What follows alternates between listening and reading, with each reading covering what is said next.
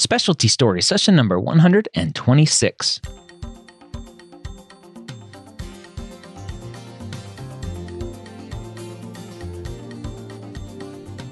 Whether you're a pre-med or a medical student, you've answered the calling to become a physician. Soon you'll have to start deciding what type of medicine you'll want to practice. This podcast will tell you the stories of specialists from every field to give you the information to make sure you make the most informed decision possible when it comes to choosing your specialty. Welcome to Specialty Stories. My name is Dr. Ryan Gray, your host here every week, or almost every week, bringing you another great physician to share his or her story and how they got into their specialty. Now, my guest today is no different, Dr. Tim Brennan, and he shares his journey. It's kind of a circuitous journey to addiction medicine, starting off in internal medicine and then switching to pediatrics before finally realizing his passion for addiction medicine. We start that conversation with his journey to addiction medicine. So I came a little bit late to pediatrics compared to most folks. I actually matched into a categorical medicine program when I was in medical school.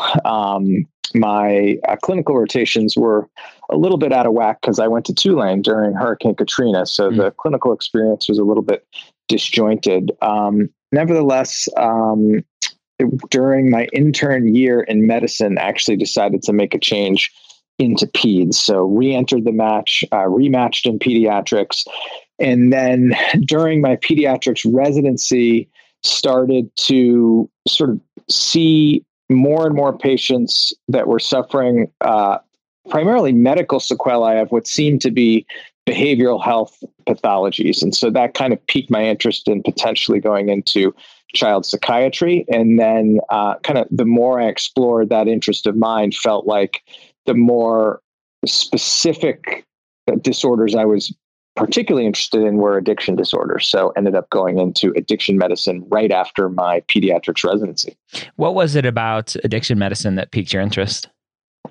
That's a good question. I feel like addiction medicine is the most medical of the psychiatric subspecialties, and it's the most psychiatric of the medical subspecialties. And so in that sense, I felt like it was very comfortable ground for a pediatrician that was interested in behavioral health. You've got kind of classic bread and butter withdrawal physiology. You've got an intersection of public health, public policy, and organizational medicine, and more often these days, you've got politics. Legislators are looking at the opioid crisis seriously for the first time in many decades. So in that sense, I found it to be a really rich crossroads that seemed to work for me. Perhaps most importantly for me at the time, the fellowships were only 1 year in duration compared to the typical pediatric subspecialty fellowships, which were 3 years in duration. And so it seemed like a fairly benign value proposition. So I dipped my toe in, and really the rest is history. I've been in the field ever since. Yeah. So explain the journey for you. So you said you started the categorical medicine program, switched to pediatrics, That's right. Went into addiction medicine. Are you certified or board certified, have any training in the psychiatry aspect of that as well? Yeah. So I'm boarded in pediatrics through the American Board of Pediatrics, and then also boarded in addiction medicine through the American Board of Preventive Medicine. And so addiction medicine is a subspecialty of ABPM, American Board of Preventive Medicine, and that's who we all get our board certification from. So, that being said, psychiatrists paved the way. And so I count many psychiatrists among my colleagues. I'm on faculty within the Department of Psychiatry in my day job. And so while I don't identify myself as a psychiatrist, I'm certainly mistakenly identified as a psychiatrist by like the lay public, even patients, sometimes colleagues. And I'll, of course, politely correct them and not want to masquerade as them. But it's a field with a lot of overlap. Yeah, definitely. Which is a question that kind kind of leads me to is, do you think, because the last guest who I had on that was doing addiction medicine went and got her psychiatry training as well. Do you think as an addiction medicine specialist, it is quote unquote better to have more psychiatry knowledge, or do you think it's just something you learn as you go through? I mean, I think it would be unusual for an addiction medicine physician to not be psychologically minded. I think you'd struggle to find addiction medicine physicians who weren't already interested in psychiatry and hopefully adept at psychiatry. So I don't think any addiction medicine physician should be practicing if they don't have a real appreciation and affinity for general kind of bread and butter psychiatry, treating depression, anxiety, and so on. That being said, I don't think an addiction medicine physician needs to be facile at treating severe psychotic disorders, severe mood disorders, or severe personality disorders. We're very comfortable leaving that diagnosis and treatment to our psychiatric colleagues. So I think having the extra skill set in psychiatry can be synergistic. I don't think it's an absolute requirement, and certainly know many addiction medicine physicians that are very comfortable taking care of general psychiatry and don't need to have done that actual residency. Okay. Makes sense. What trait do you think leads to someone being a good addiction medicine specialist? Yeah. So first and foremost, I think empathy comes to mind. We have the privilege of taking care of patients who are suffering from a horrible disease. Many of us grew up learning about the stigma of addiction from our friends, family, societies that we grew up in. And so many of us were raised to think negatively of people who suffer from addiction. So first and foremost, the physician who's going to be around those patients needs to be empathic and understanding that this is not a volitional disease. This is a disease like any other. I think, second to that, this is a medical specialty like any other, and we are evidence-based. And for all too long, addiction treatment was provided in a non-evidence-based manner. So physicians are admittedly very late to the addiction treatment world, but we need to bring our own unique skills, that is a foundation in science and a tradition of peer review, to the treatment that we're providing. Yeah. Okay. What other specialties? You mentioned that you went into the categorical medicine program first. What was it that kind of led you that path first before realizing that pediatrics was where you wanted to go? I don't think it was the most informed decision in retrospect. I knew I didn't want to be a surgeon. Yep. And I knew that while I had an interest in psychiatry, I felt like it was sufficiently far removed from the sort of traditional medicine skills that I had really been honing since pre-medical requirements, that I felt like I wanted to at least practice, for lack of a better term, regular medicine of some sort. So internal medicine is sort of a catch-all, if you will.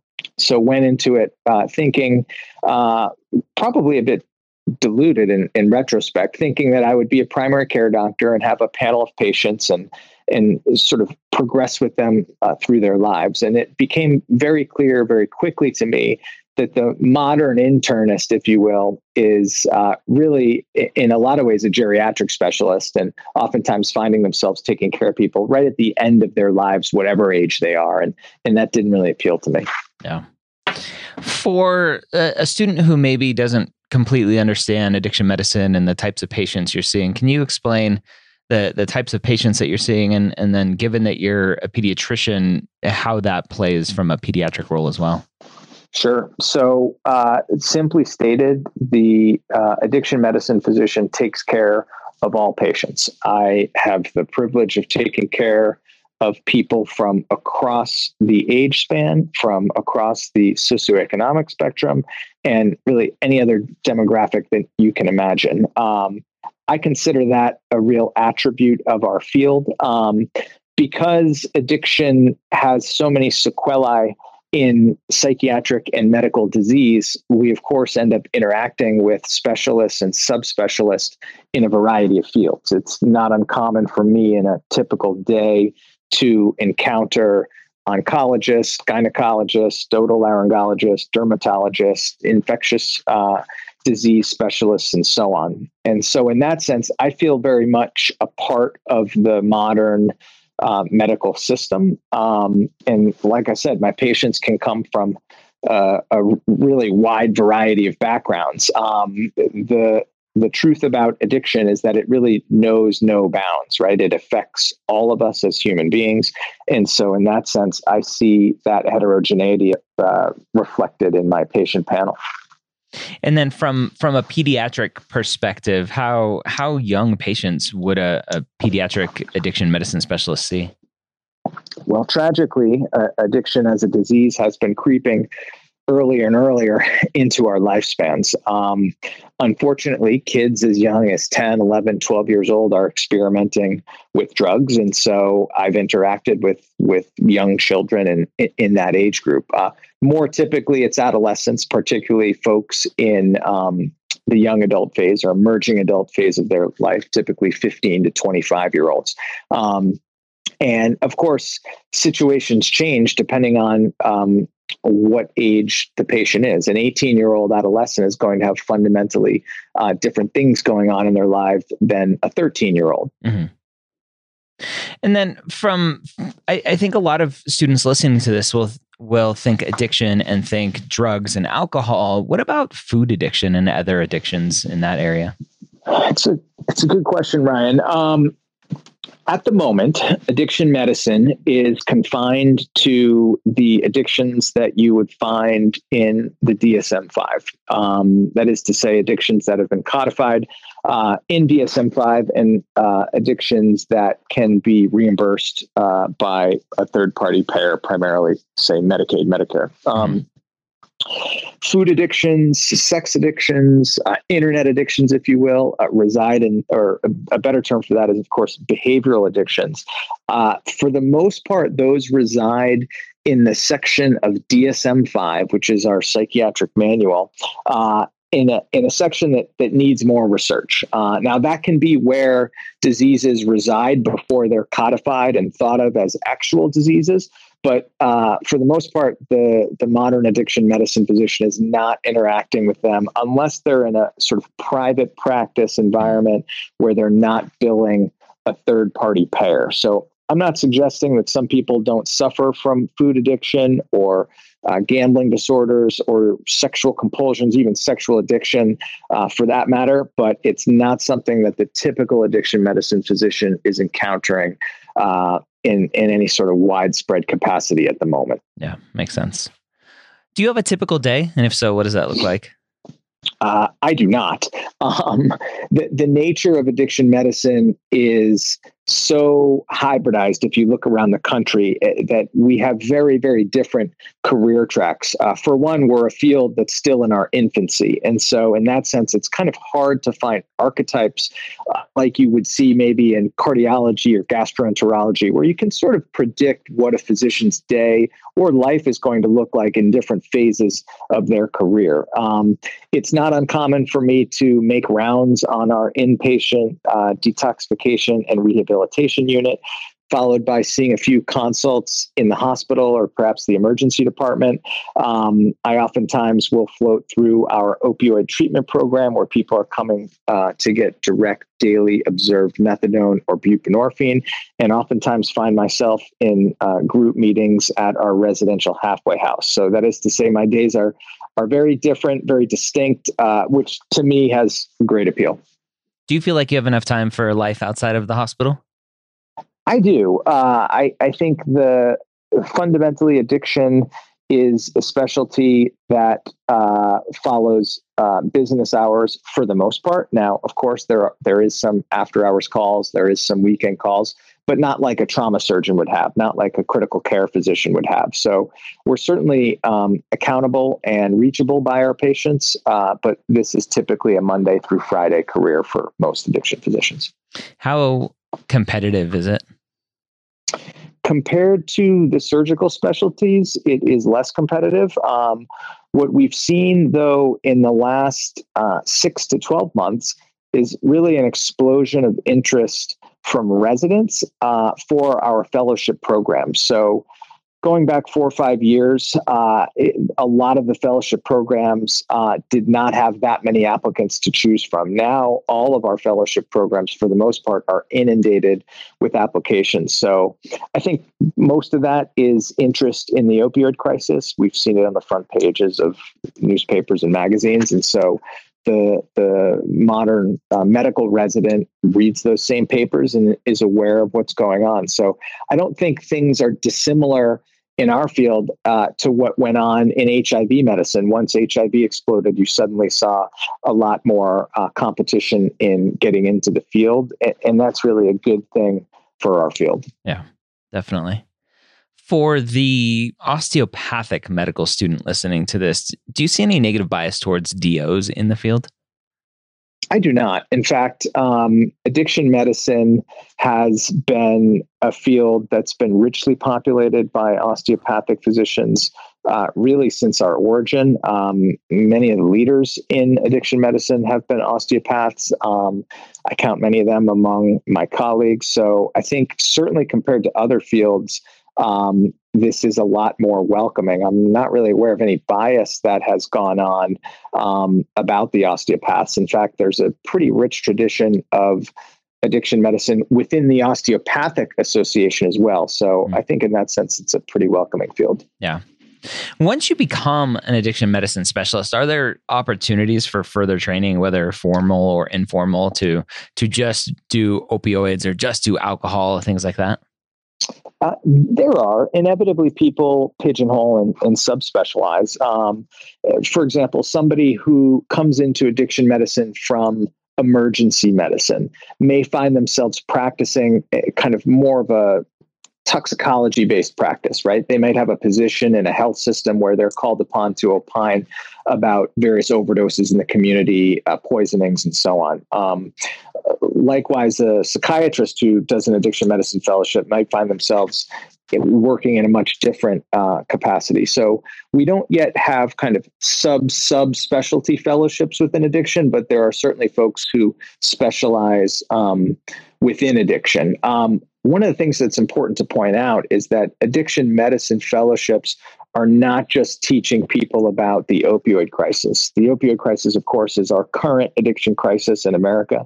But we've had a tobacco and alcohol problem for many decades, and inevitably there will be another crisis around the corner. So the goal of the addiction medicine fellowships is to equip a workforce with a skill set that's transferable to whatever that next crisis is. In fact, many of us think that once we finally get our heads around the opioid crisis as a country, there will inevitably have been the sort of dawn of a new crisis. And so we can perhaps use the opioid crisis to get ourselves equipped. What do you wish the future primary care physician listening to this episode knows about what you do day in and day out to help you and help your patients and their patients?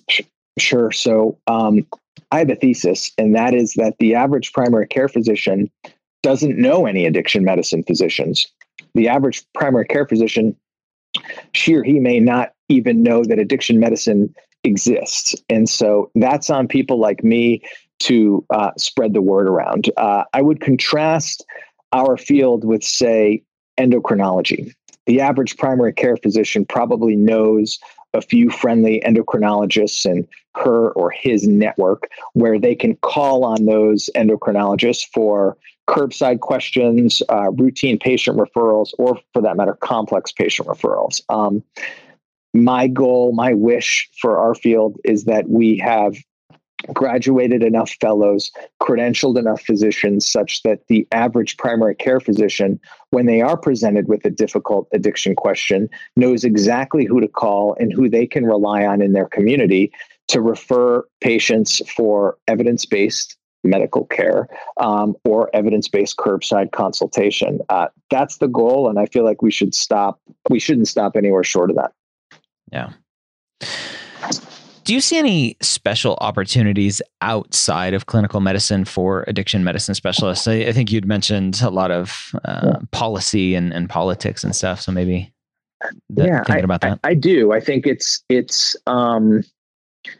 well, for example, let's say you and I went to a busy intersection. I'm actually here in New York City. So if you and I went down to Times Square right now, and we interviewed 100 patients and we asked all 100 of them what their opinions were on non-Hodgkin's lymphoma, I would guess that the overwhelming majority, in fact, perhaps all of them would say, I don't have an opinion. Ask the oncologist what she thinks.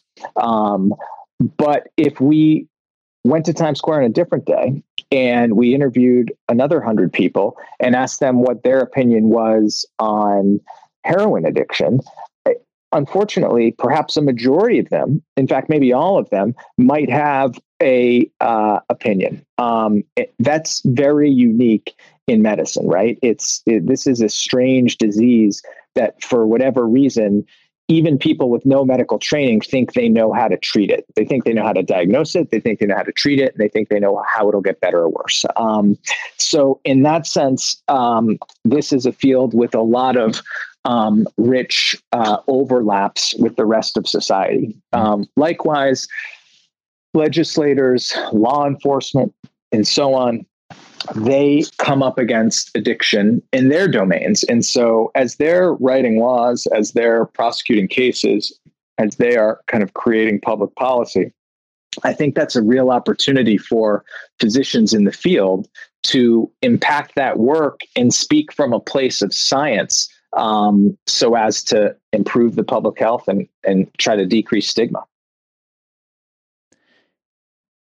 What's the biggest misconception or myth around addiction medicine? Probably that the patients don't get better. It is a great privilege to take care of these patients. And unfortunately, when I tell people that I do addiction medicine, even other colleagues, it's often met with an eye roll or a sort of offhanded remark about how difficult, quote, those people are to take care of.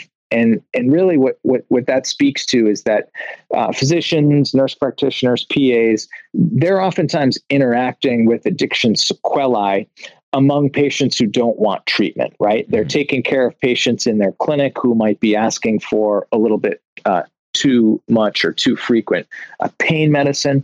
They might be taking care of patients in the emergency department or on the wards who are not interested in addiction referrals.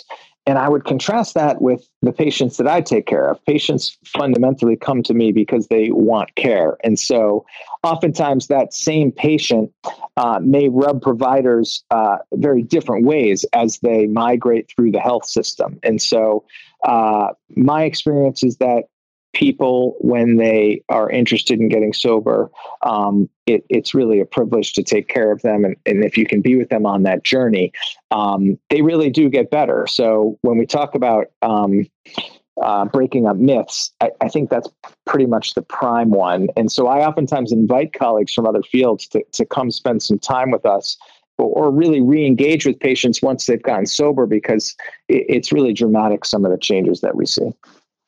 What do you know now that you wish you knew before going into addiction medicine? Oh my gosh. I guess I didn't realize how much medicine I'd still be practicing. That's probably a vague term, but when I was going into addiction, I thought, well, all I'll be doing is addiction.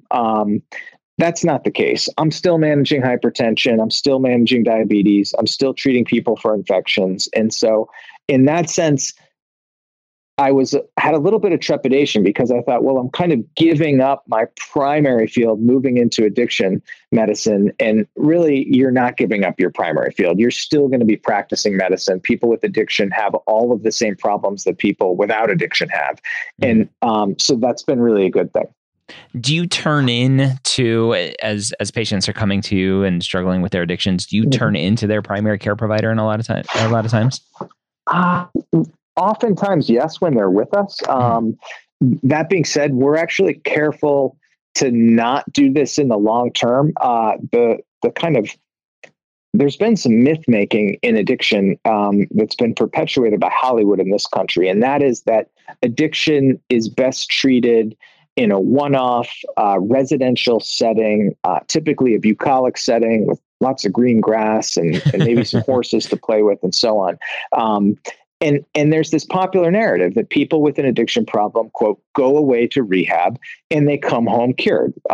Now, we know from decades of experience, much like cancer, for example, that that's not the case, right? You can't, unfortunately, simply excise a tumor and forget about it for the rest of your life. It oftentimes involves longitudinal care. Well, the same is true for addiction. And so, I very much feel the need to kind of deconstruct that a bit and make people aware that they are going to receive longitudinal care. Likewise, when patients transition away from us, it's important to realize that they're not going to necessarily be at our center for the rest of their lives. And so very early on in their treatment, we're trying to plug people into primary care in their communities so that they can have that follow-up moving forward. It's not uncommon for people to come to us having neglected their preventive medicine needs for a long time, right? A lot of people come to us and we realize they need pap smears and mammograms and colonoscopies. So of course we help them set that up, but we're not looking to replace the primary care physician in their health landscape. Yeah. What do you like the most about addiction medicine? Well, this is going to sound crazy, but I never thought I would be thanked so much going into a field. I think people are really grateful if you can provide them some dignity and some respect and help them get sober. And so in that sense, I had no idea that people would be so grateful. It's almost a shame that they are so grateful, because I think in a way it speaks to how stigmatized and maybe disillusioned they've been with their healthcare before they've gotten to addiction physicians. So it feels good. I love being thanked, but part of me wishes they weren't surprised that we treated them with such respect. What do you like the least? The third party payer. I waste hours out of my week doing quote unquote prior authorizations. Most of the time I'm talking to a robot that's not even good at being a robot. When I do speak to a person, they're reading a script. They're always shocked that they're talking to a physician. I think they expect a secretary or administrator. It'd still be a waste of their time also. But that really is frustrating. That being said, I'm going to continue to get on the call because the patient needs the medicine. It's just a shame we have to jump through those hoops. Yeah. If you had to do it all over again, would you still be an addiction medicine specialist? Absolutely. And in fact, I try to tell as many medical students as I can. I view them as kind of undifferentiated stem cells. I've been thrilled with this field. I think it's a wonderful field. I'm happy to come into work each day. Like any other part of medicine, some of our patients get better. Like any other part of medicine, some of our patients get worse. And so that's part of doctoring. That's part of healthcare. But it's an absolute privilege to take care of these patients. They've been maligned and stigmatized by the rest of society. And so I feel like it's a very compelling pursuit. Something I asked the last addiction medicine specialist, specific to addiction medicine, and a very common question that I think potentially could come up in a medical school interview for pre-meds that are still applying. Portugal had a very big thing many years ago, decriminalizing all of their drugs with really good results. And it's always a question, do we do that here? What is your thought on decriminalizing drugs in this country? Yeah, it's a great question. I guess I would start off by saying we are not Portugal. We are not Scandinavia. We don't have their oftentimes very homogeneous electorates. But with that being said, I know for certain I don't want any of my patients in jail for something that I consider to be a medical disease, especially a medical disease that is not their fault. And so I'm really glad you asked the question. and asked about decriminalization and not simply legalization of drugs. And, yep. and in that sense, I think decriminalization, as evidenced by the Portuguese experience and some other experiences around the world, has shown that that's a really important middle ground between legalization and maybe an experience like Singapore, for example, where you've got more draconian laws in place. Mm-hmm. So I'd love to see the U.S. Move in that direction. I think we're sort of tiptoeing there in certain states around the country. I'd like to see a little bit more of it. That being said, I think the sheer illegality of drugs is oftentimes enough of a roadblock to prevent use. So the pediatrician in me is actually very mindful that if we somehow decriminalize all drugs,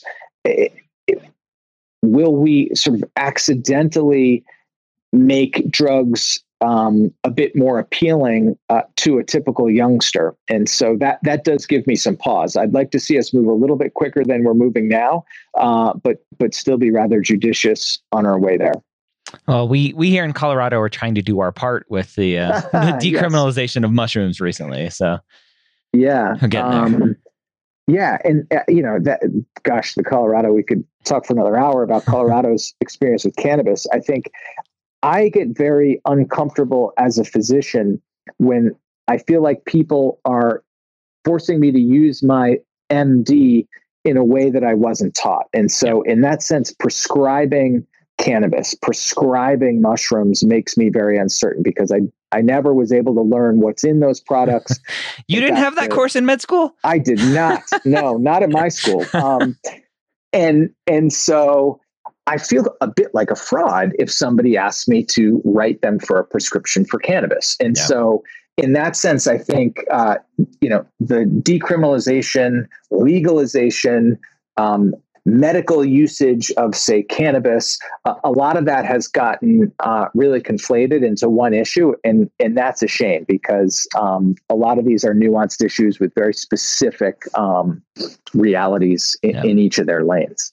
I was trying to remember. I thought I heard at some point there was at least one institution. There's very few, obviously, because of the classification of marijuana by the DEA, but I thought Tulane was an institution that had clearance to do some research and do some testing. Maybe I'm wrong. Yeah, you may be. In fact, it is possible. It just takes forever. Yeah. And so if we can change the schedule, I think we can figure out once and for all what is in this plant, what exact components of it work, what exact components of it do not work, and much like an aspirin, decide the exact route, the exact duration, and the exact frequency, such that when we send people to the pharmacy, we send them with as much conviction as we would for any other product. I fear that if we don't unschedule the product, we're never going to be able to do that research at the scale that you'd see with any other therapeutic agent. Definitely. For the pre-med medical student or even resident listening to this, thinking about addiction medicine, what final words of wisdom would you have for them? I guess I would go back to my my words from a few minutes ago, and that is that you're not giving up your primary field. Addiction medicine is a field full of internists, family medicine docs, OBs, surgeons, radiologists, anesthesiologists, psychiatrists, pediatricians. I mean, you name it, those folks have entered into our field. And so I think sometimes when people are thinking of a subspecialty, they'll oftentimes think, well, I've done all this work. It feels like I'm kind of throwing it in the garbage to move into this small little niche field. That's really not the case in addiction medicine. You're still going to be practicing your primary specialty. There's a lot of really hybridized career paths out there, particularly in addiction medicine. And so I think if you're at all interested, I would encourage you to kind of dip your toes a little bit deeper into the water, reach out to a fellowship director. We've got over 70 addiction medicine fellowships in the country right now. All of us are a tight-knit, friendly group. This is really a passion project of ours. And so in that sense, I would encourage them to look into it and not be dissuaded thinking that they're somehow going to give up their primary specialty, because they're really not. All right. There you have it. Again, Dr. Timothy Brennan, an addiction medicine specialist, pediatric trained at Mount Sinai, who's been out of training now for 7 years. Hopefully this has given you some insight into addiction medicine, into what Dr. Brennan says is an amazing specialty that everyone should look into. And hopefully you can find a physician to shadow if it is something that you are interested in. I hope you have a great week. We'll see you next time here on Specialty Stories.